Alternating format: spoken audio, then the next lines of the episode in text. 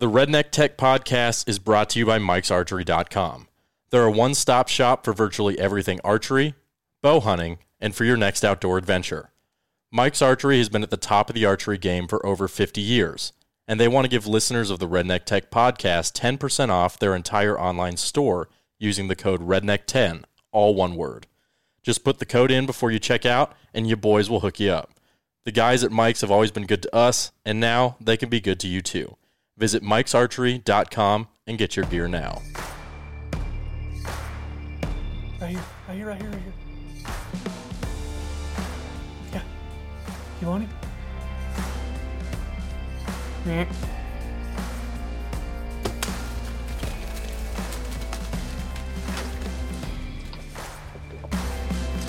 All right, welcome back, Redneck Tech Podcast. This is 183, 184, I can't remember, but the name of this podcast is going to be Death March. And before we get started, I wanted to define to you what a death march is. Um, it's it's it's lovingly known in our industry as you know when you get on a hunt and it's not going so well. You these are generally elk hunts. Sometimes they're mule deer hunts. I've had them happen on turkey hunts where you have your full kit, your camera, sticks, everything, whatever's in on your back, either your you know pack or batteries or whatever. Generally, it's not terribly heavy, but you go for a walk, not knowing the distance. It's usually a mad hike for some reason, and you just walk and you feel like you're there's no way we're in the same state when you get there. We we lovingly call those death marches. Well, Joe and Ryer just went on the death march of all death marches, and we're going to talk about it here in a minute. There's a lot to cover, but I wanted to preface it with as you if you're watching the stream, if you're not watching the stream, you really should because Joe's here with us, kind of in spirit as the spirit hawk. He's kind of floating right here to my left, and he's he's in Ohio, but we've got him on Facetime. Um, but this is a podcast I've been looking for looking forward to because I haven't asked Ryer a lot of questions, and I've purposely not not asked Joe a lot because I got bits and pieces through text messages, through Zolio messages from Ryer. Things Um, we cannot I share. got Nick Trahern pictures of Ryer eating it or video of Ryer eating it. I got pictures of Joe sitting there with his mouth open, like dying on the top of a mountain. I got a really cool picture I saw you yesterday taking a nap, literally in the clouds, which is it's an epic picture. Yeah. But There's no I- better nap than that. I I told Ryer before he did this trip. I've I've I want to preface this. I've never done a trip this hardcore. or, I've or have I? I've been I've been invited on Nor could several. you. I've been invited on several, and I don't I don't think I'm I'm physically there yet. I want to get there physically because I want to do one. I want to say that I've did it. I've known lots of guys that have done it. I knew I knew mentally and physically what it would take, and I warned Ryer about it because we've known about this hunt since February. Yeah. And I told him that it's either going to be the best trip of his life or the worst. And there's just no bones about it. And then Joe, you've been looking forward to this trip for a long time. Like you've always wanted to do a trip like this, right? Oh yeah, this is like this is like it goes grizzly bear to film or hunt, and then it goes sheep or stone sheep or mountain goat. Well, I'm going to get you a grizzly bear hunt because you can have that one. I've done that one. Not a fan. Um, Sign me up. So, what? What? So, Oh wait, are we keeping this PG? well, we kind of have to. We Yeah, can't let okay. Ryer go off the rails because we'll never be able to air this anywhere. Um, because I mean, I got a feeling this one could get off the rails a little bit. No, no, I don't have as much hate for it as I did when I was standing on top of the mountain. Oh, it's all, but it's what is that type two fun? It's like, eh, Yeah. you know, that was miserable, but, Yeah. but. So to, to lay out, I'm going to lay out the groundwork of what this was. So we found out about this hunt from Bergara for a film. Oh, lost you, Joe, on the video. Well, I know I don't know what just happened. Oh, Come on, Joe, killing me, dog. Oh, there it is. Like my Navion. Go ahead. Um, so we found out about this hunt in February. Bergara called us and said, "We want you guys to film a mountain goat hunt with Nick Trahern, which is one of their um, photographers that they use. It's done a lot of covers, a lot of things like that for them." And it was a mountain goat. We knew it was in British Columbia. We knew it was a day flying there, a day driving, and a day hike in. So there's three days of travel just to get started, and then three days on the back end getting home. So uh, Nick warned Ryer and we didn't know who the second guy was going to be on the trip yet. Um, that it was going to be physical, and that he was going to be carrying a lot of weight. Well, ori- originally it was going to be definitely Joe, and then we didn't know if it was going to be Joe, well, Joe didn't even work for us yet when we found In out about this. February, didn't he started, he started March the first. No, March. Oh, Yeah. Well, the It was I- always Joe. it was always Joe, and then it was between. Oh, it was we were going to freelance Joe to do it if he. It was between Ryer and I, and I basically said, Ryer, if you're going to edit it and I go film it, you cannot complain about anything Joe or I get. and he's like, okay, that's fine. I guess I should probably go. Yeah. Well, and then I we- do have control issues, and they get me in trouble. yeah, and, and this is, would this be considered one of those times? no, one of, this is one of those times where you got me in trouble by signing us up for this. All right, fair. I can take that. So, um, it's a it's a rifle mountain goat hunt in, in British Columbia, and we knew it was going to be epic. We knew it was going to be physical. We knew it was going to be all the things, and um, it was all the things. So, where where who would like to start? So, t- tell me kind of the getting there. Let's start from the beginning, Ryer. Tell me. Well, what had happened was that I was supposed to have been getting in shape for this, and How'd we- that go? It didn't go well because we kept going places. we just kept doing random stuff.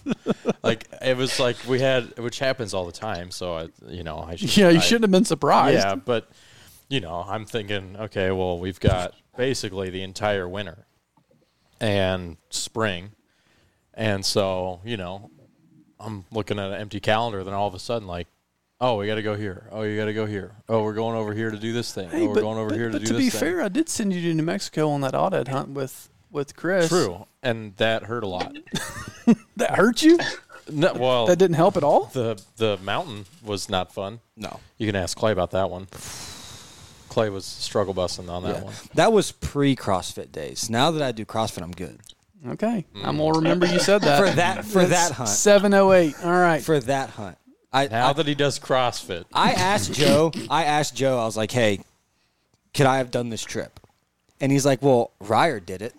and I said, but Ryer has more. I, I, my exact words were, Ryer has more willpower than me. At some point, I hit a wall where I say "eff it and I just stop. And he's like, yeah, that's fair. You couldn't have done it. So Yeah, I don't. and Ryer Ryer did. Uh, Hold on, we're getting ahead of ourselves. We're getting ahead of ourselves. Okay, Hold on. okay. yeah, So, I won't say there wasn't. First a point things first. I didn't want to. We, you guys arrive, and Joe, you seem to lose twenty thousand dollars worth of gear. First things first. Yeah, I'll take it. Sorry, my light here's like a POS, but um, I'll take you through that. so, so we show up in Prince George, and I'm waiting with Nick, and I'm waiting for, I'm waiting for my bag to come off the carousel. Uh, it's very apparent that my bag is not on the carousel at this point. so I go and I'm talking to the, I'm talking to the people, and they're like, "Ah, just hang out." And Nick's like, "Ah, they've lost my bag 14 times, so like it'll show up." Like literally fourteen times. Like he's not exaggerating. No, he's not exaggerating. He's like, I had to get a fluorescent yellow bag because they literally would lose it so much. And this is Air Canada for the record. They absolutely suck. So we go through it, and like me and Nick are hanging out waiting for Ryer. So Ryer comes, my bag doesn't show up, but I see it's checked in in Vancouver.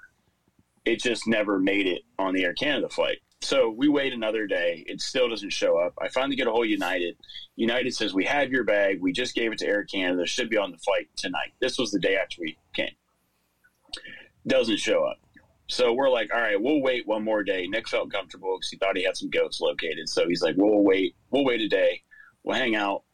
Well, it doesn't show up. So at that point, we're scrambling. So we go into yeah, town. I'm I'm What calling. was- I called what was as in your the bag? I well, yeah, we're gonna get there. oh, yeah. I called as your agent. I called and said I was your travel agent, and like Yeah. pushed the issue. And they told me the same thing they told you. And this guy said he was. He's like, yeah, we're gonna handle it. I'm gonna call you right back in 30 minutes. And I never got a call back. Yeah. So, so to be clear, what was in the bag? Uh, I had everything camera wise, with the exception of the one thing I needed, which was my FX6 camera body. So I had a handle that I could have swung around at some bears or something. That was it. and I had my backpack in there. I had boots. I had all my hunting clothes. I literally had I had nothing. Um, so at this point, we're scrambling. So I end up going to the store. We found a set of crispy boots. I had to get some camping stuff. Um, the good thing was Nick shoots for First Light, so he had a whole wardrobe of First Light gear, and he had a couple of Kifaru packs. so basically, he got me outfitted in the whole deal. Um, I had everything I really needed. Um, ideally, you don't want to break your boots in on a sheep hunt the first day or a goat hunt the first day. Ideally, yeah. Um, yeah, ideally. So that you know, it, it ended up working out in that way. I just had to film off my A7 IV, which was which was okay. It worked out fine. But that, Um, but that's the worked out. reason why we always have some type of camera Yeah. with us on as That's a, really good carry-on. little tech tip. Since we're on Redneck Tech Podcast, you always we always carry two cameras, and you always carry one camera on your person if possible. Ryer, you carried both your cameras on your person, right? I did, but Yeah. it wasn't for that reason. It was because of um, it was to reduce. Sneaking into Canada. Yeah, it yeah, was- essentially. So anyway, continue. Yeah. So we had everything. Um, like I said, I filmed up May 7 4. That actually ended up working out better in some circumstances. Um, not that I really wanted to shoot on that, but the reality was like I had a cotton carrier on my chest. And some of that terrain, like you absolutely had to have two hands. Like it was no, it was really no exception. Um, I wouldn't say that you were going to die if you fell, uh, but you were going to be in some serious trouble if you did fall in some of these circumstances. And then you got to get helicoptered out in the whole nine. So, um, but any long story short, we did the hunt, and then I did end up getting my bag eventually. It came back to uh, Prince George about four days later. Yeah, but why So was it held? Why was it held? Yeah, yeah. So the issue, the issue was, um, and it's kind of two part. I will say it was mostly my fault, and the reason was I left uh, by accident some Jetboil fuel inside of my Jetboil. So what happened was it came through customs, and they pulled my bag. They took the jet foil out or Jetboil out, fuel out, uh, closed my bag back up and set it on its way, which apparently delayed it. Should have delayed it like four days, probably not. Um, it, it- all things, I mean, considering like one day after I flew in, they said they physically had the bag past customs. But that made it all the way. Um, you so you it went all the way through United, but didn't make it through customs. Yeah, and that and that's the thing. So like once it got through customs, like it was fine. Even on my bag, they said like, "Hey, this is a rush bag." Like it had like a rush delivery tag on it. Well, I don't know if they were in Canada time or what, but I don't consider four days. Yeah, rush. know, very rushed. Yeah, Um, They get paid by the hour. It, you know, it, it worked out. Um, you know, we had to spend some money, which we're still trying to figure that out. But uh, we got everything we needed, and we were able to complete the complete the hunt successfully. I was a little uncomfortable. I mean, the boots were fine, but I still got some feet things going on. you. Uh, But- how'd you like the Kifaru pack versus your Exo gear? Do you want me to be truthful or you want me to lie? I want you to be truthful. uh, I could. I, I don't know what it was, and you know, this is like literally the first time I put this pack on. The first time I've ever. Well, I've had a Kafar bag one time before.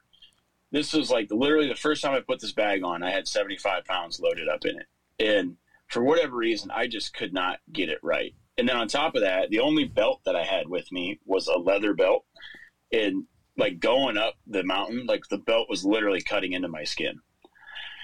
So it was, but it was fine. I would rather use my EXO. I think it's a more comfortable pack, in my opinion. Um, but when that's all you got, there's no other option. yeah. I So, think the, the, hike pack in- may have also been like slightly too big. Oh yeah. Yeah, Yeah. Because I mean, Nick's it- pretty. He's pretty lanky, you know.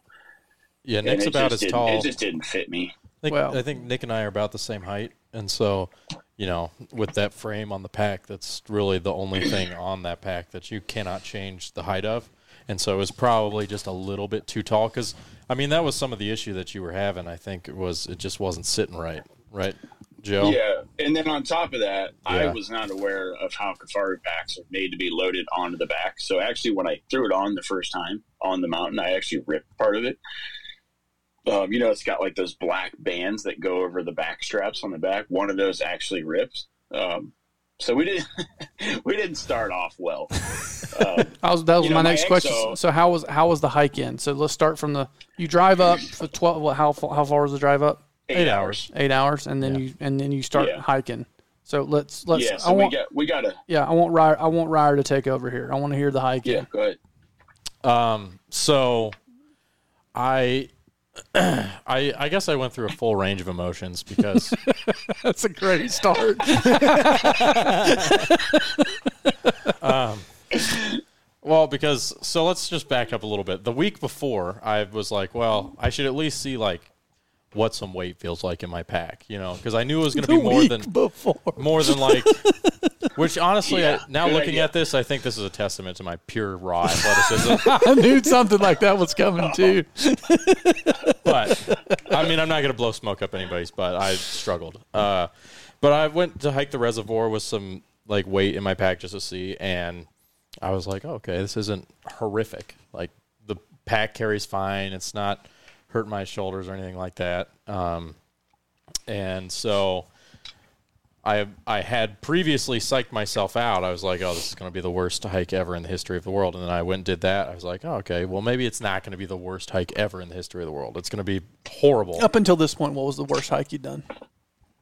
I don't know, probably some death march around the Elkwood somewhere Yeah, where you're just probably a mad hike where I've know done a couple of those. the animals weren't cooperating and the hunter who shall not be named just starts walking and you're like and, and what makes it a mad hike for me is like i've just been and i know that the hunter's been in this situation too it never ends up fruitful yeah, like when you just start mad hiking around the place because you're mad at the animals it doesn't like suddenly change your luck all you do is Yeah. mad hike around and get tired yeah. in my experience. Like it doesn't help anything. So, but anyways, I'd had a couple of those. I mean, the the couple of hikes that we did with Chris in New Mexico were rough, um, both for different reasons. I mean, the hike up was sucked because Chris was just sprinting up a hill, and I was trying to keep up He's with the. A, camera. he's not a mad. He's not a mad hiker though. no, but he's just real fast because he's in shape and he does that all the time. Yeah. And so I'm trying to keep up with him, and that wasn't working. And then the next day, I the our hike out just seemed like it was forever, didn't it, Clay? Like when we walked out Which after, one? you know, the second day when we went around the mountain, came in, and then had to hike back out. Yeah, where we like had to put everything in our pack to use all hands on the. Yeah, I mean, I felt like I was at a ten-year-old birthday party, like scaling a rock wall, but there was no one there to like fall resist me.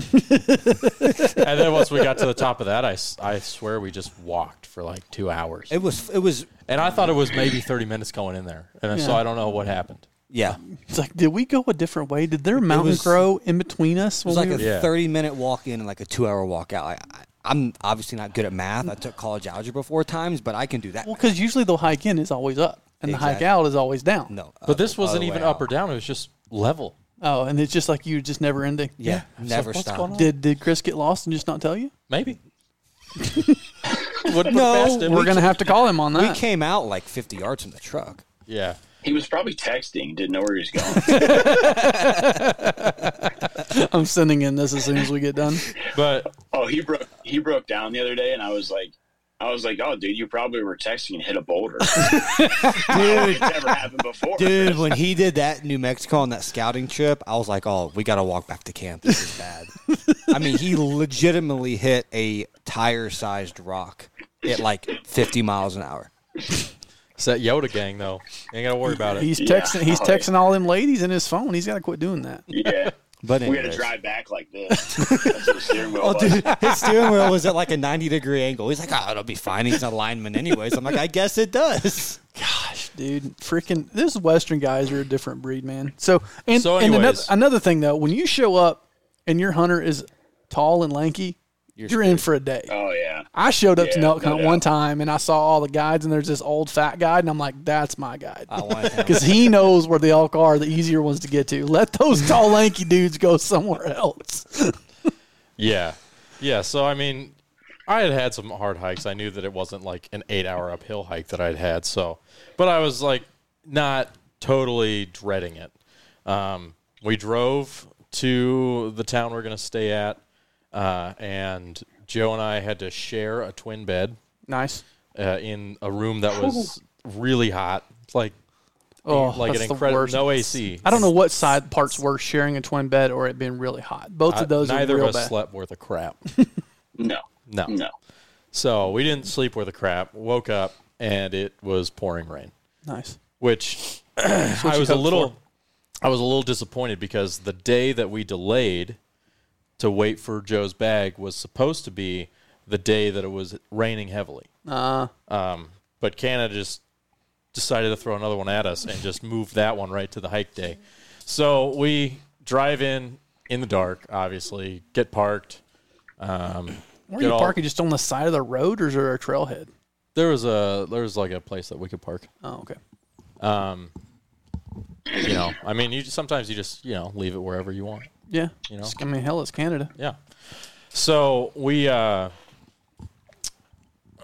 we get out of the truck and we uh, put all of our packs on, and it's raining. And Nick was like, "Yeah, I just I'm not even going to bother with rain gear because you're just going to get soaked. You're either going to wear rain gear and get hot and sweaty, or you're going to not wear rain gear and get soaked." So, I mean, he's got a point. I would rather just be wet. so yeah, I mean, within five Oh, or we ten, were. Oh, we were. within five or ten Oh, yeah. minutes of the hike in, um, I was soaked. So, saw the way to add ten pounds to your hike too. Nice. Yeah, Nice. my yeah. boots, my boots got thoroughly soaked, uh, and they didn't dry out for the rest of the trip. I had wet boots for the rest of the trip. Oh, that's horrible. Um, wet boots and wet socks for the rest of the trip. And Heavy wet boots. Yeah, Heavy. heavy. wet boots. And then yeah, we just started going and I mean it's straight up a mountain. It's not a it's not like you know, sometimes elk hunting you might like walk a little ways and then you got to go up a hill and then you might walk a little ways and then no, it was straight up the mountain. There was no Yeah. flat walking a little. There's no ways. switchbacks. There's I no, mean, it was, There was no switchbacks. there was no it- side hilling. You're just like straight up. I mean, it was switchbacks, but it wasn't like a nice Yeah, they were like steep and nasty and rock filled and Yeah.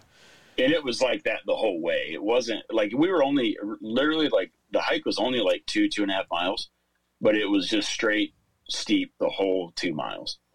And so, uh, allegedly, sources close to me say that you can accomplish that hike in eight hours. Um, about what was it? Forty-five minutes in, I was struggling, and I asked. Uh, I asked Nick. I was like, "So, like, how we doing pace wise?" And he said, "Do you have a headlamp?" and I went, "Yeah." He said, this might take us 14 to 16 hours oh, my at this pace and i was i think at that moment i became very deflated and i think it took a, it took about an hour for my my head to wrap around that and to uh, will myself forward Well, he told you at the beginning it was going to be a 12 hour hike in. he's well he said 8 and then he said 10 and then it ended up taking 12 but i would say the first So two and a half miles, it took you 12 hours. the first 3 miles were rough for me physically That makes me hurt just thinking about it. yeah the first 3 hours were rough for me physically and mentally Did you just get numb after that point? It was just kind of trudging Uh, along. yeah, I just kind of accepted my fate, but I had to basically argue with myself in my head about Oh, I've done that before. about wanting just to go back to the truck. I was like, I'm just gonna go back to the truck. I'm gonna call Caleb. I'm gonna tell him, you know, that I'm I could get up the mountain, and uh, I hope Joe Wish Joe Joe, the best of luck. Good luck, Joe. we were we were like an eighth of the way up, and I'm like, "Ryer, are you good, dude?" And he was like, "No." he's, like, he's like, "I just think I want to go back to the truck," and I was like, "Well, that's not an option. so we'll go slow, but you're not going to the I would give a lot of money to have that on camera. A lot of money. I think it's probably the most deflated that I've ever felt, and I've Oh, So- yeah, but but here's the thing: how good did it feel when you got there? Not good. Like zero Yeah, reward. I'll, be, I'll be honest. Like, and well, we It- haven't it even gotten to the hardest part yet. Well, okay, hold on, hold on, hold on. I want to get Joe's perspective on the hike. So you you're you're you're coaching Cho- you're coaching Ryer along. You're you're kind of like you're you're being the positive reinforcement, but like I, I know you're in the pain cave too. You have to be. Yeah, I mean, I'll be honest. Like, I'm hurting a little bit, um, just mainly because one, it's not my pack. Two, you got 75 pounds because we had to buy extra battery packs so I could charge my mirrorless because I'm only getting half a day on battery, and I didn't have sufficient batteries, so we had to get battery more battery packs than we had. So we were loaded up pretty heavy. We also had to take a 15 pound tent instead of the five pound tent between the two of us. yeah, so, yeah. So I like, Oh, I because bought, his, his is in this. Mm, yeah, like I bought that sweet Argali two person Rincon tent, and it's literally two and a half pounds for you know, so we would have had a pound apiece. So we're already adding like several more pounds than we had had and I had planned for. Um, I'll be honest, like I felt pretty good going up. You know, usually like the first half hour usually sucks till you get in the groove of it. Um, but I don't really, I don't really ever fall out of shape. So I'm usually in pretty good shape.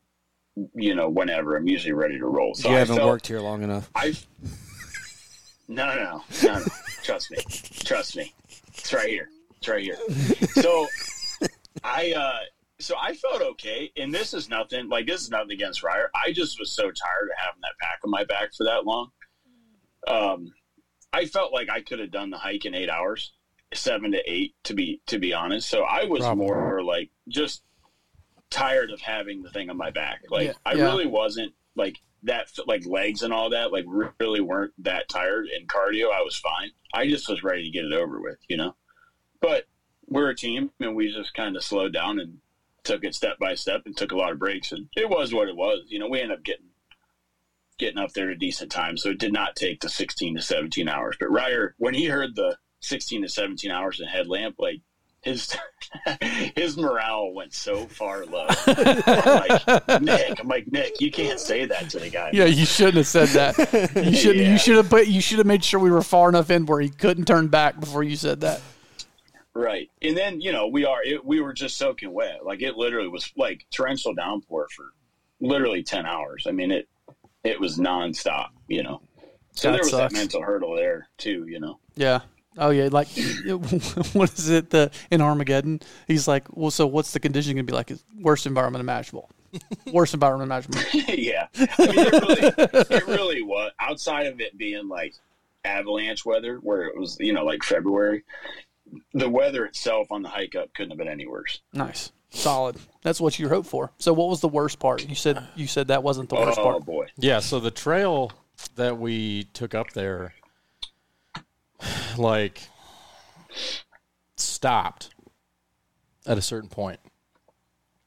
And uh, after that, there was what some would refer to as a hill, but what I would refer to as a uh, leafed in cliff. Leafed in Yeah. or like a plant cliff. Oh. Yeah. it was it was just not steep enough that plants could still grow on the side of it and that you could look at it and think that you might be able to walk up it. Um, which was is not the case. Like it was a honestly i feel like we should have had some more technical gear to get up that hill like It was crampons. borderline, borderline crampons. oh Yeah. wow. um, with 75 pounds on your pack, with the entire green hillside being wet, it was. It took us probably two hours to get hundred yards Oh my gosh. up this Yeah. thing. And that's way past the point of your this is sucking real hard. Yeah, I mean, I had already been hiking for probably nine hours at this point, and uh, just soaked. My my legs are toast, and uh, I'm getting no Boots grip. had no traction. yeah, Yeah. my boots had no traction at all, and just trying to get up this was horrific. I mean, it was. If it would have been it was- dry, would it would it have been okay if it was dry? Would it have been better? Nah, I Not mean really. maybe. L- let's put it this way: I had a Nick had because obviously my trekking poles were in my bag that I didn't have. So Nick gave me a trekking pole, and he gave me a basically like an avalanche ice pick.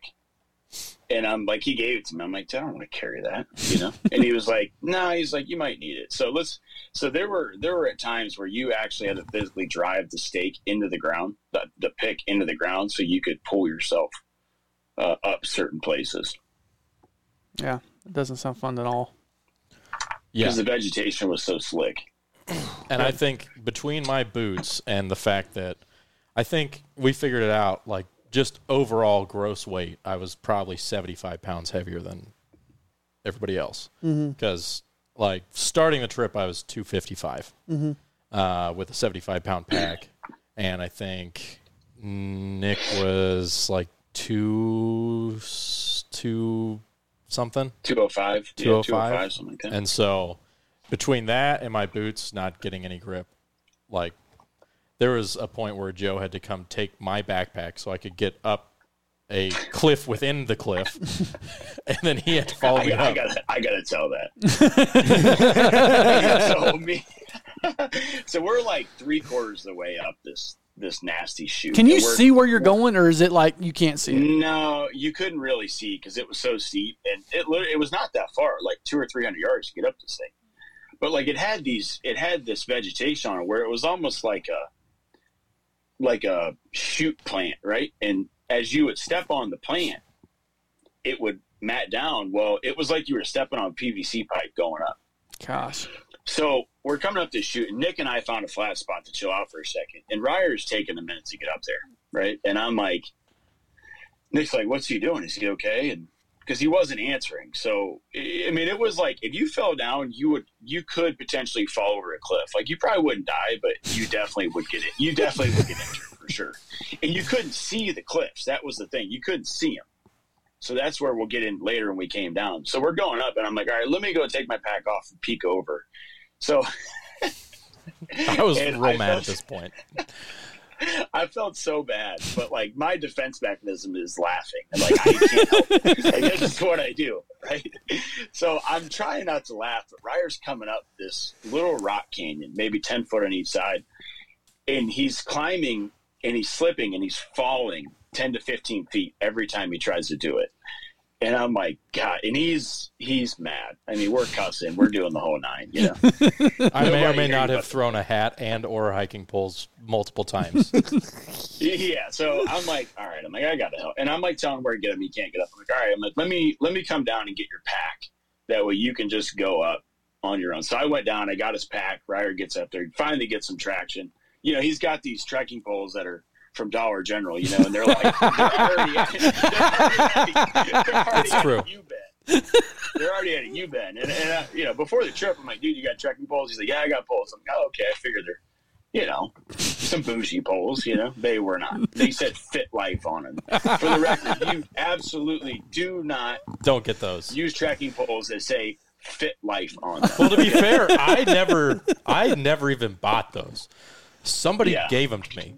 Oh my Like somebody gosh. just one. I don't even remember who. Some somebody was like, "Hey, do you want some hiking trekking poles?" And never having used trekking poles ever, but I was like, "Okay, fine." I took them. So then when on the packing list it said trekking poles, I was like, "Oh yeah, I got a pair of those." and just Yeah. bust them out of the Yeah. closet. They were like the ones that like moms wear, like use on a trail to push their strollers and stuff. Like it was not, it was not good. So anyway, so Ryer gets up, he gets up the thing. We end up making it up there. We take a break, and then we got the last, the last push to go. Um, which we only had maybe 60, 70 yards of that last like nasty stuff to get up. Um, and we got up it in a decent amount of time. And then once you got over that, it was like smooth sailing to camp. Uh, I mean, it, it was still steep getting to camp, but you were not like slipping every step. It Yeah. was more. You started to kind of crest up into the alpine, and the alpine, for those that don't know, is basically above tree line, and it's mainly just rock and shale and uh, very little like vegetation for the most part. So it really wasn't slick. So you get to camp, you get camp set up. You're like, okay, Which we filmed. first hurdle. Yeah. First hurdle is behind us, hmm and then it proceeded to sock in and rain for how many days? Um. So we were there for what was it six days total, Joe? Yeah, I think so. Something like that. Um, yeah, we were there for six days total, and we only really got any significant break in the weather. Really, the last day, and even then, it was not for the entire day. It was no. for it was socked in in the morning, and then it was open for a few hours. I would say maybe five hours, and then it socked back in, uh, and then it opened for the rest of the day. But I mean, for for the first for the first three or four days, it was primarily socked in. I mean, I would say that was the default mode of the weather. Obviously, the clouds rolling in and out. Um, but you're up. You're basically, you know, like when you look at the mountains and you see there's clouds up at the top of the mountains, that's where we're at. Mm-hmm. And so you the clouds would kind of roll in and out, but mostly it was socked in the whole time, which um, is not ideal when trying to spot things from Yeah. a long way away. If you can only see 15 yards, Yeah, uh, it makes it very difficult to find especially for a sheep. rifle hunt. That's solid. So, Yeah. so he was expecting to see, would you say, like twenty to thirty goats a day, and y'all were not seeing that. Yeah, so the the I guess this spot he usually sees 20 to 40 sheep a day. Um, Goats. goats, I mean, sorry. Uh, and we were not. I think we saw what was it? 3 the first day, Joe. Yeah, not many. We saw 3. We had uh, we had a decent encounter on the first day. Um, but it being the first day, it wasn't one that we were going to try to shoot. And then the next two days were kind of skunked after that. I And I know how well you do just sitting around camp with nothing to do. Yeah, I mean, it was. It, you basically we just like sat on the side of a hill, more or less, um, waiting For for, hours. windows to glass in, um, and you know it would just be rainy and windy and cold and socked in, and there's like nothing you can really do about it. So Did so- it did it get dark or was it? No, you you get a lot of light there. Uh, I think it started like getting 10:30. light. Started getting light at like six, and you could, I think, legal shooting light was until ten thirty. Um, Nice. Although it always socked in at night around six or seven. Yeah. So it was usually in the morning. It was socked. If it wasn't going to be socked in, you maybe would get a window of light at maybe seven thirty, eight o'clock, um, and then it would always sock in at about six, seven o'clock. So what was Nick's take on all this? He's like, yeah, this is normal. Yeah, Yeah. It, it it was it was not abnormal. I think that we were hoping for a better weather window when we had um, when we had looked at the weather before going up there. The first couple of days were to be expected. It was going to be socked in and rainy and wet, and then after that, it was supposed to clear up and become sunny, and hopefully we would get the visibility windows that would uh, allow us to do a little bit more glassing. But uh, we just didn't get that. But you know that's not atypical for Yeah. any kind of hunting that relies on the weather. I mean, if the weatherman says one thing, it's probably going to be the opposite. he- so he'll lie to you in a heartbeat. So, killing the killing the goat was anticlimactic or climactic? uh, I'll be honest, I was I didn't even look at the goat. You were just on Nick? I was on Nick. So I mean, for me, I was just in film mode. I, I think you probably need to refer to Joe for how that moment was. Um, because I was nine, like ninety degrees to the action, just Gotcha. Nick. Yeah. So we uh, we ended up just kind of come to the realization that there weren't many goats in the close basins that we were hunting. Um, turns out that there was. It was just more of a weather thing. So we ended up we ended up hiking out of camp. I, I don't know how many miles it was, Ryer. Maybe three, four miles, something like that. He said something about six one time, but I wasn't. I don't know if that was Yeah, one of the it- further spots or what. None of us are really tracking it. Um, but it was it was steep country getting up there, you know. And once you come down in like these little saddles, you have to go all the way back up, and we're like side hill and all this shale rock. Where again, if you fell, it was going to be pretty uncomfortable for you. Um, Watch. so we we're we're going to talk about Ryer falling here in a minute. Oh god, it was so funny. um, it wasn't at the time, but yeah. So we we ended up we ended up basically going far from camp because we had we had spotted some goats like way off in this big glacier. Um, Naturally. and it looks steep. Yeah, it looked steep once we got over there. So we ended up getting over there, getting set up. We did locate some goats like right off the rip. Um, and then we had two big billies that were bedded in a pretty marginal spot um, we had went back and forth for a couple hours whether we were going to go for them or not. Uh, one ended up getting up and walking around the cliff, so that one was out. Another one was bedded, but he was looking right at us. And it was one of those deals where, like, yeah, you could probably kill him because Nick felt good out to about 500. Um, but the issue was when that goat died and, and rolled, it was going to roll down off a cliff that was very marginal whether you could actually retrieve the goat or not. Yeah. So, Not to mention, Uh, even if it let- rolled in a in a good position, just to get down there and back up yeah. would have been basically the equivalent of going back down to the truck and then back up again. Yeah, we would. You wouldn't just pack up like- camp and go down and stay down? You couldn't. Oh, why? No, because you had you would have had to come back over. Oh, there's not a valley you could have walked on- around? No, No. you couldn't have. um, it was basically opposite of the truck. I mean, I guess technically you could have gone out to the river and hiked, but he said that you couldn't because it was cliffs on both sides of the river at certain points. So we ended up leaving that goat um, and kind of messed around up top for a while, looked some different spots. It looked just like the movie Interstellar, like up there. It looked like you were on Mars up there. It, it was really cool. I mean, it was a sweet spot. I want we to see ended some of these pictures. I haven't seen any of the pictures. I got them on my computer. You can see some. I want to see them. Yeah. So we ended up circling back and kind of came back to a spot um, earlier in the week that we had located the goat and went after it and couldn't get on. Um, so we're just kind of sitting there eating dinner and we look up the hill and there's like four goats just wide out in the open, maybe 500 yards. So, um, you know, Nick said that these goats were pretty spooky. Um, I, you know, and th- this is just coming from my experience with them. Uh, it did not appear that they were very worried about what you were. Um, because, you know, Nick's like, oh, they're looking right at us. And, you know, I, I don't know. I mean, the only kind of sheep or goat I have experience with is Aoudad. And Aoudad, 100% from a thousand yards will spot you. Yeah. Um, and now these sheep or these goats did not appear to be that way. So we're sitting there, and Nick's glassing them, trying to get a read on Billy's or whatever. Well, they start walking right to us. And mind you, we had just been, we just fired up Jetboils. We were eating. I was still like mid eating while I was filming. Like, I'm like, I got to eat this. So I'm eating while I'm filming. And I got them on the goats, and they just come right to us at the end of the day. And uh, they end up working down this this big long rock point um, to about 300 yards. And there was four of them. Um, Nick picked the biggest one, and basically Ryer was on Nick, and I was filming the goats on the two to 600.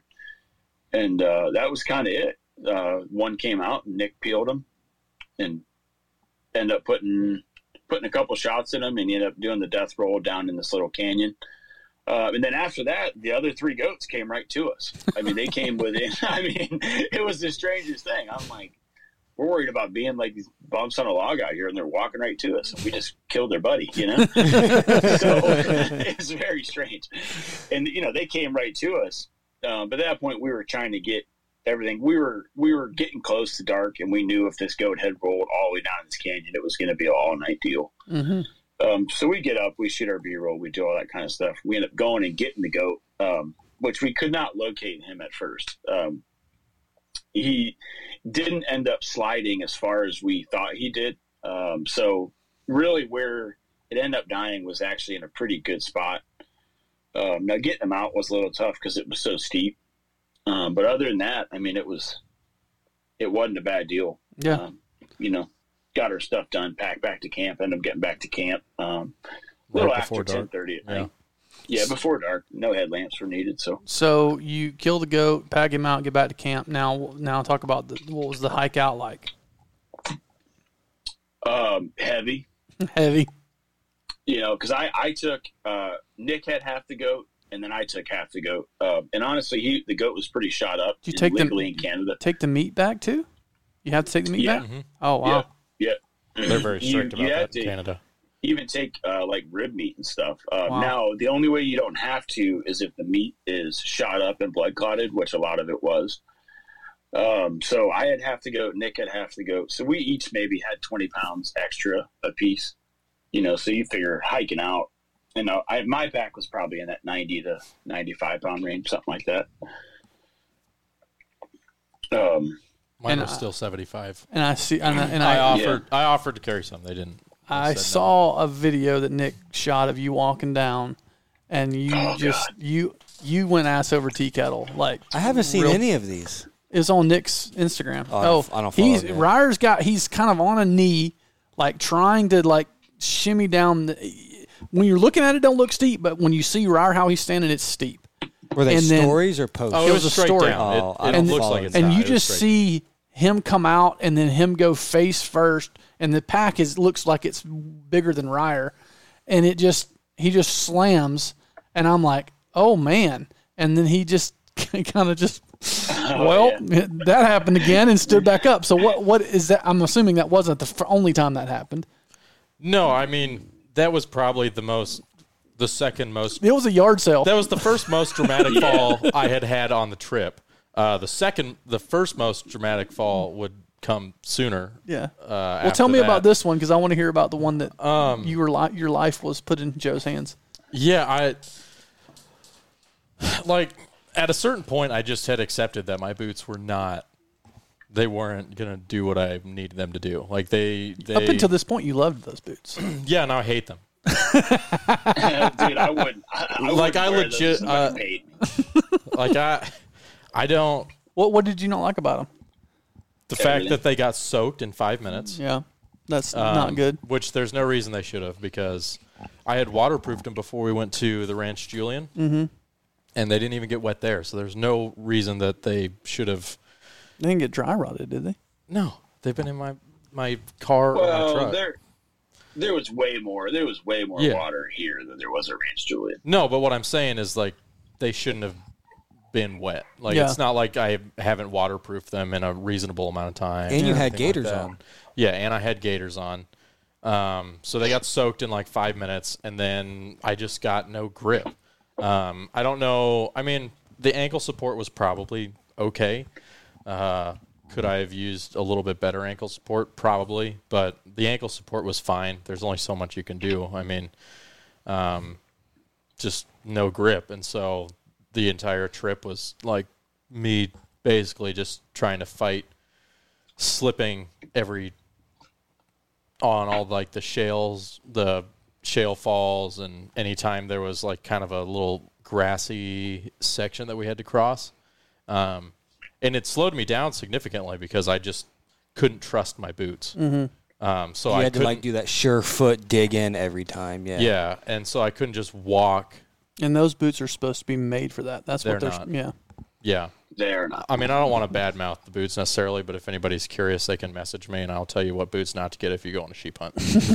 I think they'll be they like I wore them all last year for elk hunts, and honestly, they were fine. Um, I think that just the sheep and goat hunts are a different animal, and uh, you know, I think that you probably need to get a more purpose-built boot for that.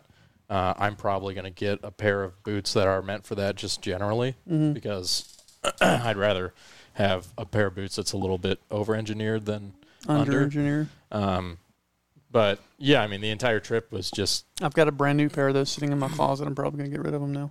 I was gonna start wearing them, but no, I'm not. they'll be going to. fine for you for elk hunting. Yeah, I, but they're too stiff for me. I love my new Crispis. I like those a lot. See, lot. like I, you wouldn't be able to like you would need something even stiffer. yeah, well, I know. Yeah, and my ankles are terrible Yeah. already. But all right, so So, so so basically, I'm falling the entire time, the whole trip, and so Oh yeah. by the time that we were down there, it's just kind of one of those things where I'd fallen so much, I just you fall and you're like, okay, I've fallen again. now I have to get up. you know, so uh, I had seen them go down this little mini cliff. I mean, it was probably what a seven, eight foot cliff, something like that, maybe six. Yeah.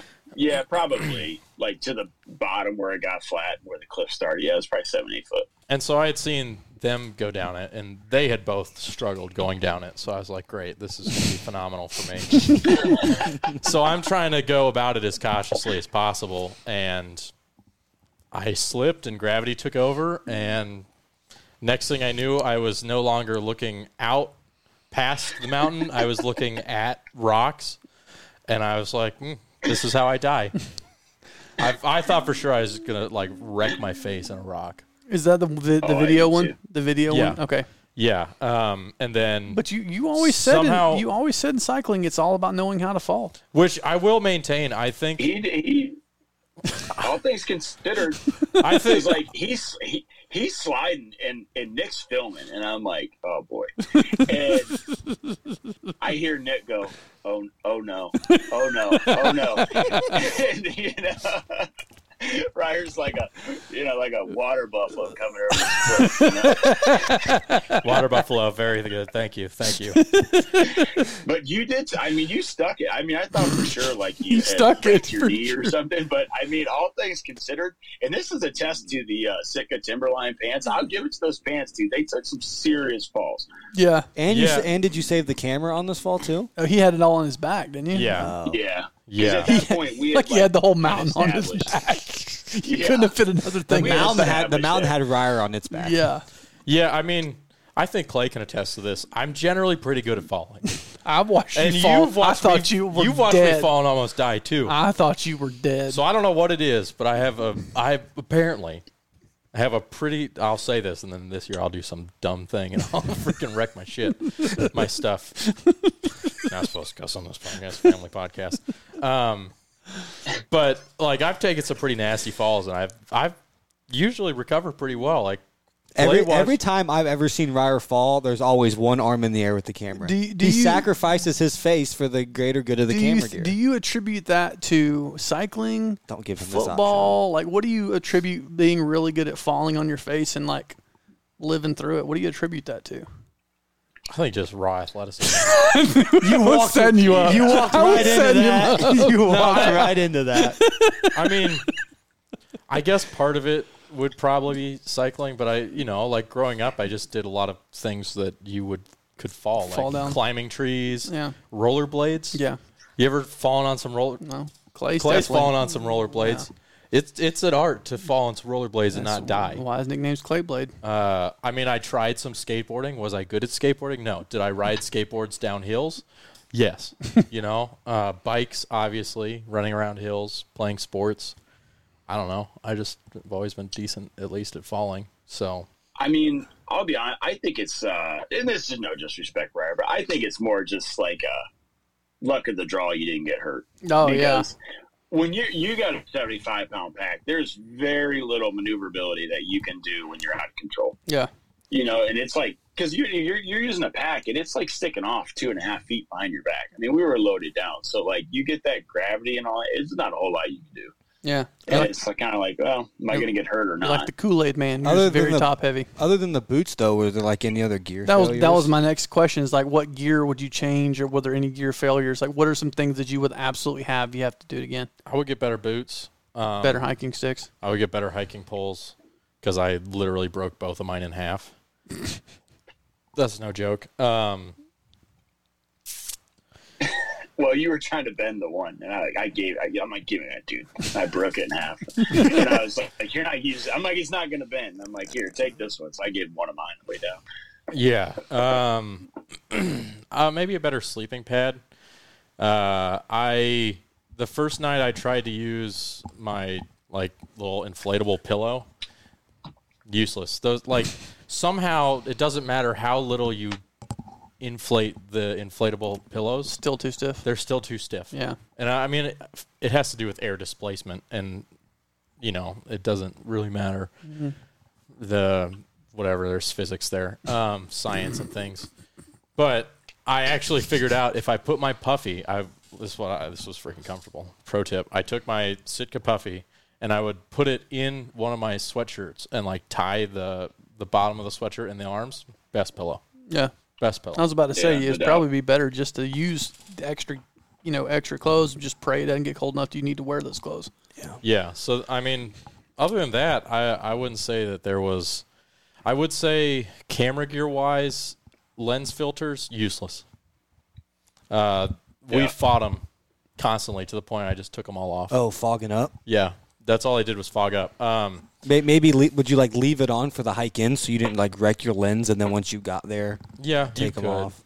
But I mean, the hike in, I had the camera in my pack, so um, I did run a Peak Design uh, like camera strap, camera holder on the front of my pack, which that's the first time I've done that, and I actually liked it. Didn't really get in the way at all. Um, And that was actually one of your biggest worries. Yeah. Like it wasn't. I mean, obviously the hike in, but it was like a, I don't want to take this thing and it be in my way the entire time to the point that I have to put my DSLR in my backpack Yeah. and then I don't get to take any pics. Yeah. Yeah, so I mean that was that was good. I would say the lens filters. I mean, if you're if it's going to be foggy and humid like that, just leave them at home. Um, and What then was, I the think temp, what was the temps? It looked cold, but like, what were the temps around about? like forty. Oh, that's perfect. Oh my Yeah. gosh. Yeah, I mean until it's wet and 100 percent Yeah, humidity true. and blowing Oh, it was still On top of a humid at mountain. 40? 100 percent Yeah. humidity. See, that, like I had moisture the on my thing. beard the entire time. Like the Yeah. whole time there was drops of water on my beard. Like I was a plant collecting water in the drought. for hypo for Photosynthesis. That, that's the thing. Like you, like in that country, um, if you're like someone, and I don't like being wet at all. Like, I don't, I don't prefer, obviously, but like in that country, um, like you're gonna be wet. Like there's no, there's no way around it. Like you can cover up and have good rain gear, um, and that's fine. But like your pants are to get wet at some point, especially like heat of the moment. You're running after goats, like you're to be kneeling in water, doing all kinds of stuff, and you're just to be wet. And there's no there's no way around it. So you kind of got to get over that. Um, You're also Nick to be had- cold. Yeah, you're going to be cold. And then honestly, you know, Nick, he, he told me basically a synthetic sleeping bag and then a way to dry your stuff out is you actually put your wet stuff in your sleeping bag with you, um, which I don't like. That's not really what I want to do, but there's times where like, cause my boots got wet at one point too, um, whether it was water coming in the top or, or whatever it was. But so my feet were wet the whole time and they were insulated. So my feet would sweat with the insulated boots. And again, that's all I could buy at the store and then it was like literally putting my feet in a refrigerator the whole time. Like they were just frozen and at, numb at one point, you know. But like you come back and you put your socks in your sleeping bag, and they would be dry by the morning. Um, but that's really like so you're just going to be wet, and you just got to deal with it the So so tell me about saving Ryer's life. I want to hear this story. Whew, okay, so we're coming down. We're coming down The the- aforementioned hill. This is yeah, yeah. So this, is on the yeah, this, is on the descent. This is when you're leaving. That's correct. Yeah, this is after Ryer had fell off that mini cliff. and I will say before we before we set out for the day, Nick looked at me. He said, "Are you ready for the slip and slide?" Oh no! And I went, yeah, "Yeah, I'm so ready for That's that." like that's like uh, Chris your Hero looking at you and just saying, just letting you know this is gonna suck. Because if it's gonna suck for him, it's gonna suck for you. But I would rather know that. Yeah. I Oh, would I knew. rather know than get Yeah. halfway down the mountain and be like, "Why didn't somebody tell me that this was literally like standing on Jello the Give whole me time?" five minutes to mentally prepare myself. Yeah, exactly. That- That's my thing. Is like, Yeah. if you tell me at the beginning it's two and a half miles, it's going to take us between eight and twelve hours to get there. I'm gonna look at my watch, and that's the way I know. Like, okay, and at eight hours, and be like, all right, how much more we got? It's like you got four more players. Yeah. Like, ugh. Yeah. But for that, that's why I don't like a death march. Because when I get started, like the worst thing when I played baseball in college is the days that we would get in trouble and they tell us just to wear shorts and, and tennis shoes. And there was just, it's an unknown distance. Just start running. And I'm like, I don't do well with that. But if you tell me it's going to be 10 miles, good. I have a, I have a period There's at the an end of the end. sentence. There's an end. Dude, that, nun, Yeah. that unknown crap, that, that messes with me. I don't like it. But anyway, proceed. so we're we're starting our descent down the prior mentioned hill and going up the hill um, was better because you could actually see the cliffs and you could kind of go around them now when you're looking at it from the top and the way the vegetation was you physically couldn't actually see what was clipped out and what wasn't. So i mean we're coming down this thing pretty slow. So we actually get to the part where uh, i had grabbed Ryer's pack and brought it up to him on the way up. So we're at that part. So I get down it and I slipped a couple times and got all wadded up on a rock and stuff. I mean, normal stuff. I wish I could say, I wish I could say what Joe had said when he, when he got wadded up on a rock. He I'll tell y'all what he actually did, but All it right. wasn't. Just let me know. Well, I can't- no, this this was this was prior when you guys were Oh. you guys were still in front of me, but I had slipped. I had slipped down that little rock thing, and there was two rocks that from my left and from my right. Well, when I slipped, my left knee hit the rock on the left, and my right knee hit the one, and I was I was like balled up like a turtle, dude. It hurt. like it did hurt. Like you guys were down in front of me, but I was hurting. But I'm like, ah, we're almost out of this crap hole. Um, so we get to that part, and Ryer is behind me, and uh, and I'm I'm like, you know, I'm like looking up at him, and it, it's steep, right? And I'm like, boy, this is not good. And it was like it was almost like a grass hill. Like we had already been down, and so it was matted down, but it, it literally was a slip and slide. So I'm at the bottom, look up. Ryer's coming. Well, I see his feet go out, and I'm like, this isn't good. And he's coming. He's coming right at me, right? And he's heading right for the rock chute. So Nick earlier had mentioned like if you fall and you drive your pick in, your wrist will catch you. So like subconsciously, I was thinking that. So he's coming at me, and he's coming at me fast. So I basically sidestepped to my left, and he's you know arms in the air, and I just ran over and as hard as I could grabbed his grabbed his wrist with both my hands as he's sliding and was like dug in, like put the brakes on. I grabbed his wrist and stopped him. Uh, but he was going nowhere good. And if he hit those rocks, it was going to hurt. you know, but he did stop, like right at the bottom. He's like all sprawled out. and he's cut, I mean, every cuss word in the book, which was warranted. Uh, What did Nick But have yeah, to say? that's how I Like, what does Nick say when all these things happen? Is No, this just- is this is what Nick this is what Nick said to me. He's like 15 yards that way.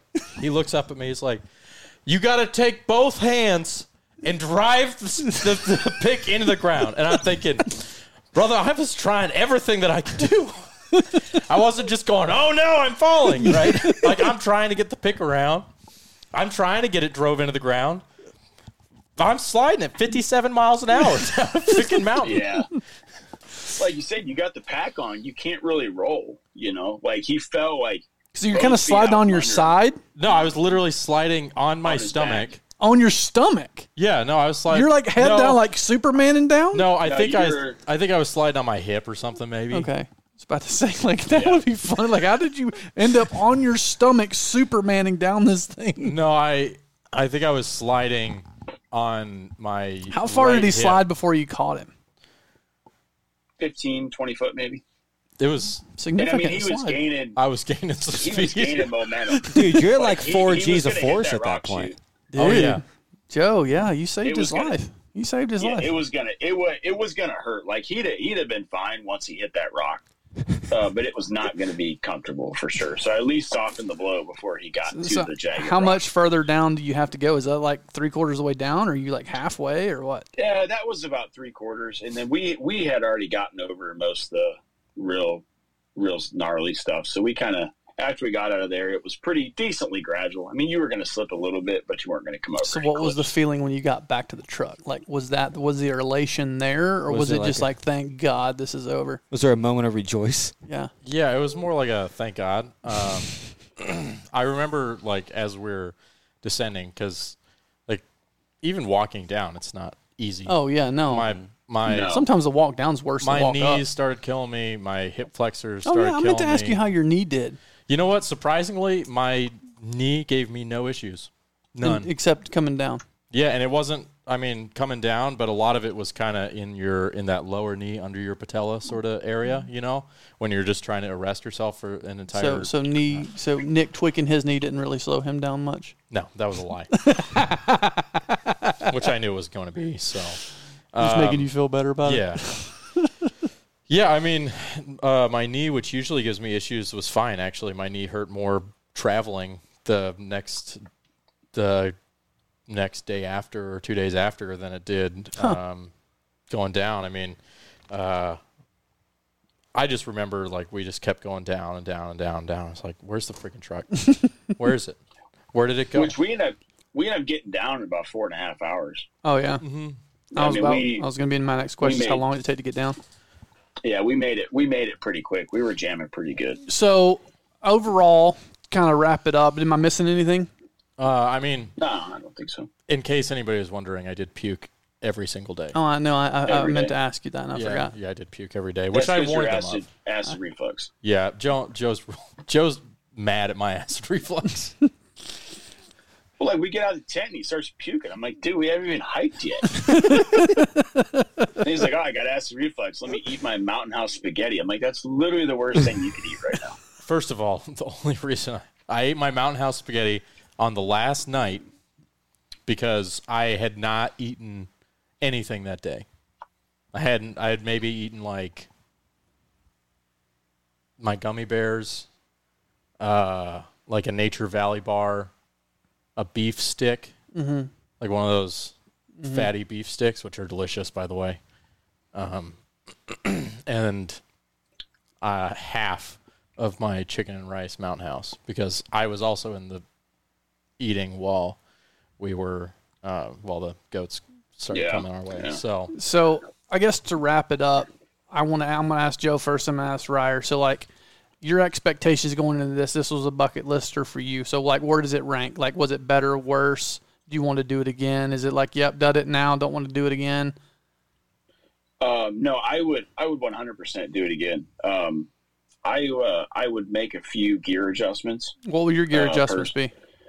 Well, one I would have I would have some high end gaiters uh, for sure, um, Gore-Tex gloves for sure, and then I would I would downscale the rain gear that I had. Um, I had First Lite well because it was Nick's.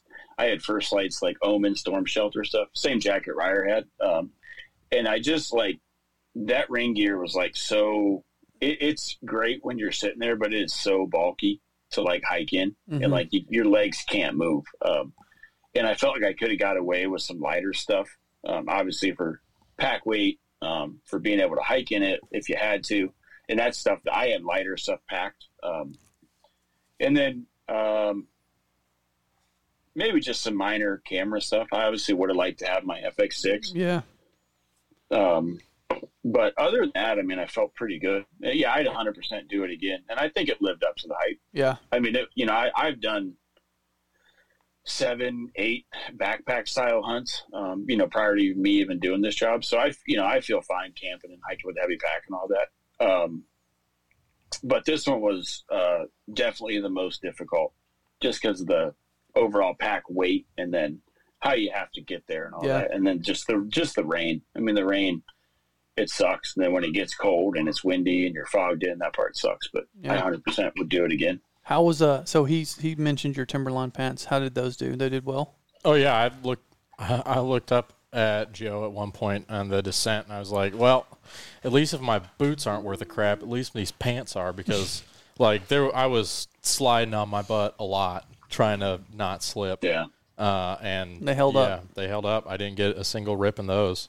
Dang, Um, that is impressive. I- He loved him so much he left him in Prince George. yeah, apparently I left them there. I guess so. Nice.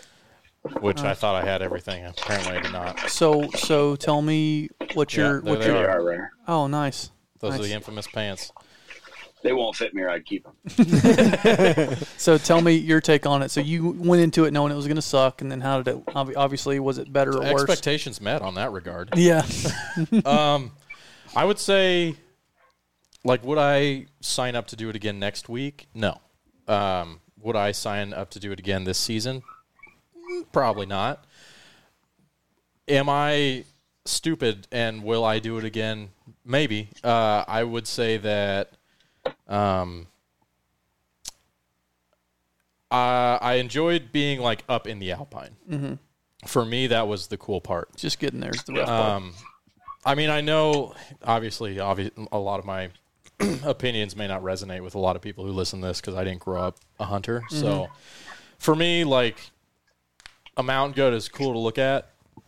It doesn't do anything for me specifically to like want to go hunt them. You know, it doesn't get me fired up. Um, so like it was cool to see mountain goats. It was cool to be up in the alpine. I think my favorite part was just being up there, being really high in the mountains, the scenery, that kind of stuff.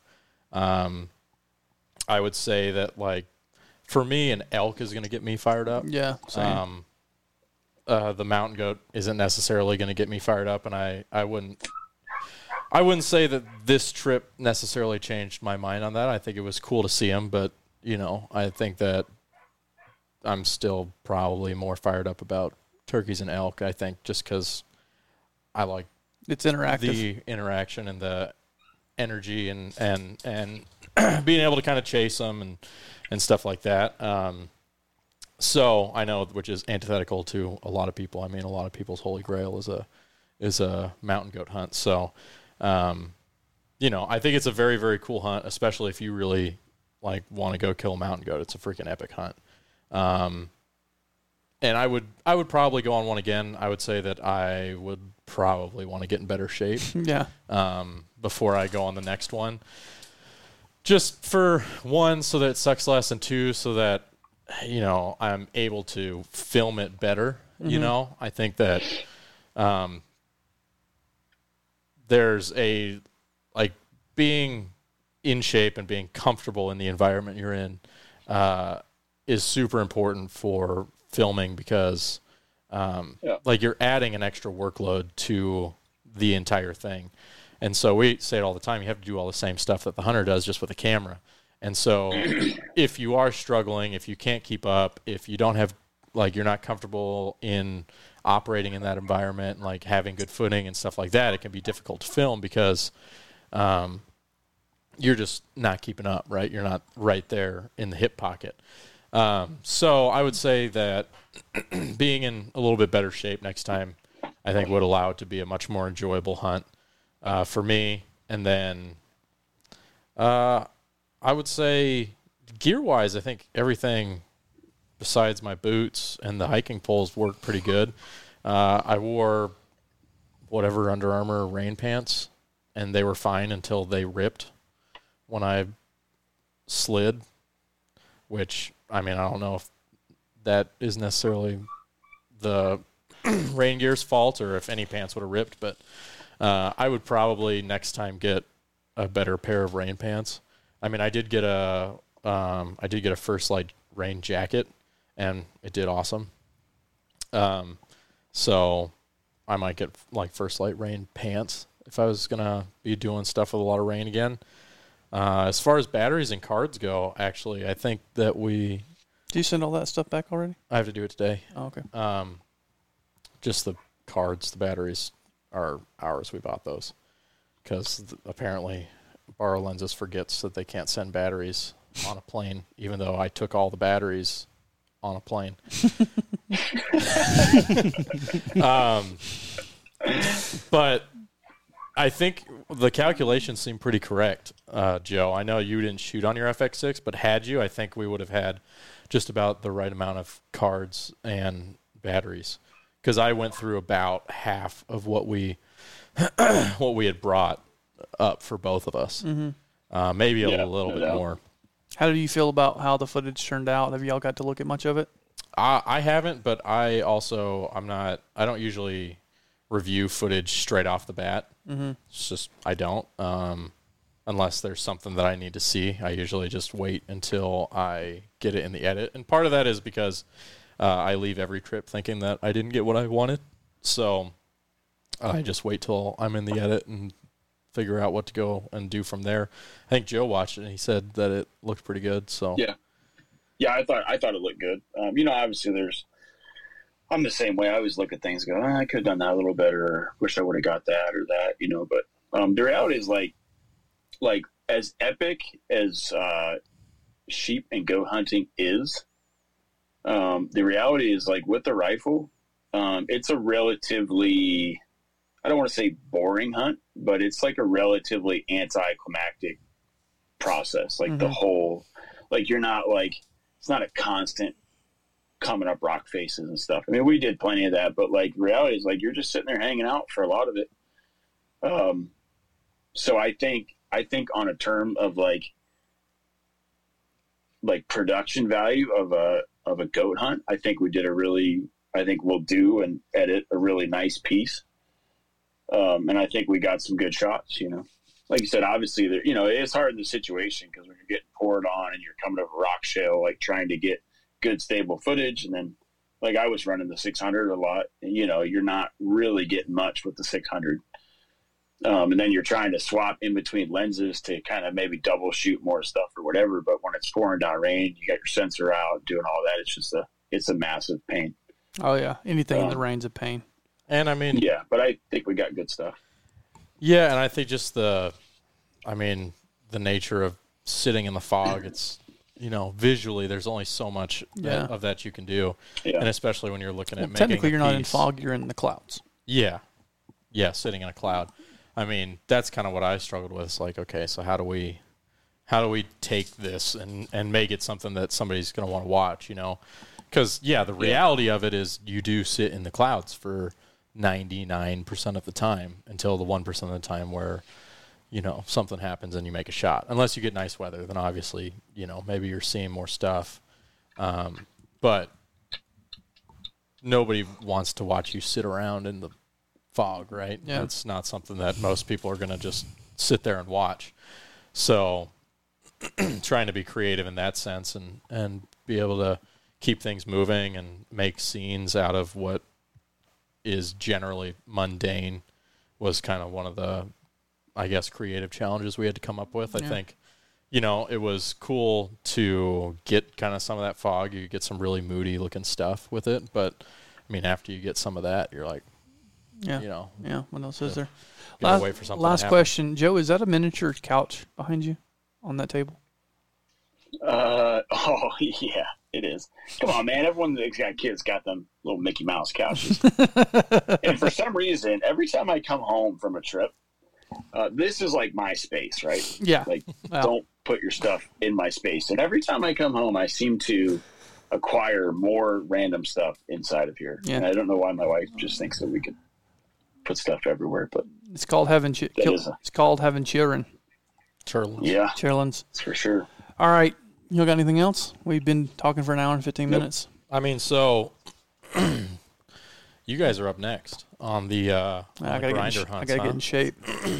Mr. CrossFit and Yeah, I wanted. I, I've always Mr. wanted to do one. I've always wanted to do something along those lines. Just it's never worked out to where it worked out in a schedule, and or I was like f- thought I was physically capable to do it. I was going to do one in Northwest Territories three years ago, four years ago, and like I was, you know, like if he wanted me to do it, I was gonna like I had like six months to get in shape. I'm like, this is what's gonna make me get in good shape because I don't I don't want to die on this hunt. And then it fell through. So I've always wanted to do one, but um, I mean I'm I'm proud of y'all. I'm just glad nobody got hurt. I'm glad all the you know the gear's good and I'm Joe- glad the cameras came Joe got it. Yeah, piece. Joe got all his gear back. Thank God.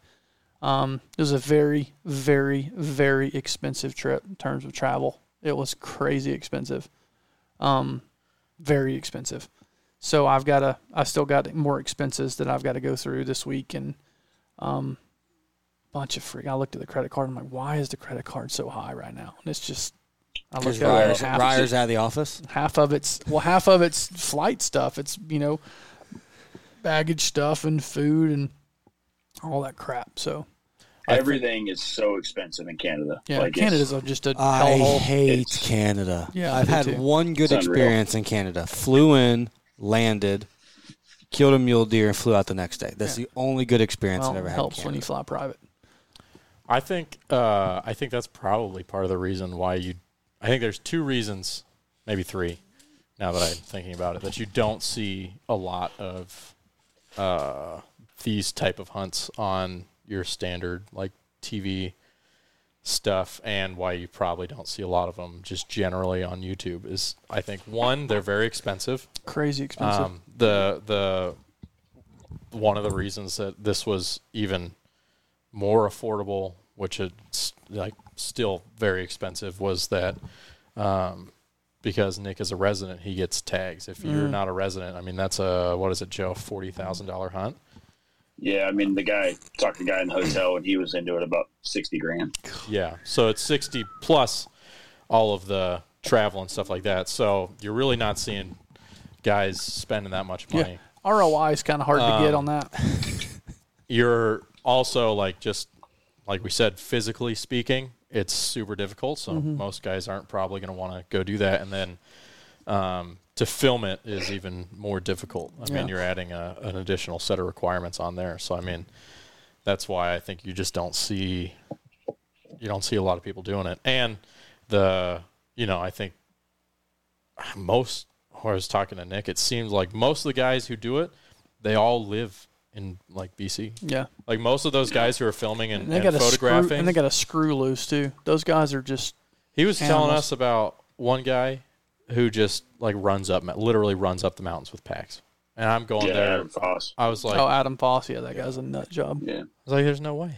Yeah, There's not like I couldn't be in good enough shape to run up this mountain. those like that. guys, dude, they're just they're just different animals. I think there's something to be said about people who like have been born into and have been doing whatever that thing is Oh, for their whole 100%. life. You know, like you look at some of those, you know, like somebody like Chris. He's been hiking those mountains his entire life. Mm-hmm. Like you, you'll Oh, never, yeah. you'll never be able to be in that good of shape unless you also have been hiking And to, mountains your whole life. and to stay in that shape, His you've entire- got to do it we, every you know a couple times Yeah. a week. So I mean, it's crazy. It's it's a very cool thing to be able to have gone and and done, and you just realize sometimes how out of your element you are. Oh yeah. when when you start going up there and you start hearing about people who are running up the mountain that you're currently dying on. Yeah. Yeah. Different different breeds, man. All right, well, we're No going doubt. we're going to get back after it. Um appreciate you, Joe. We'll probably try and do this more often. Yes. Yeah, it was cool. Let's do it. All right, guys. Peace.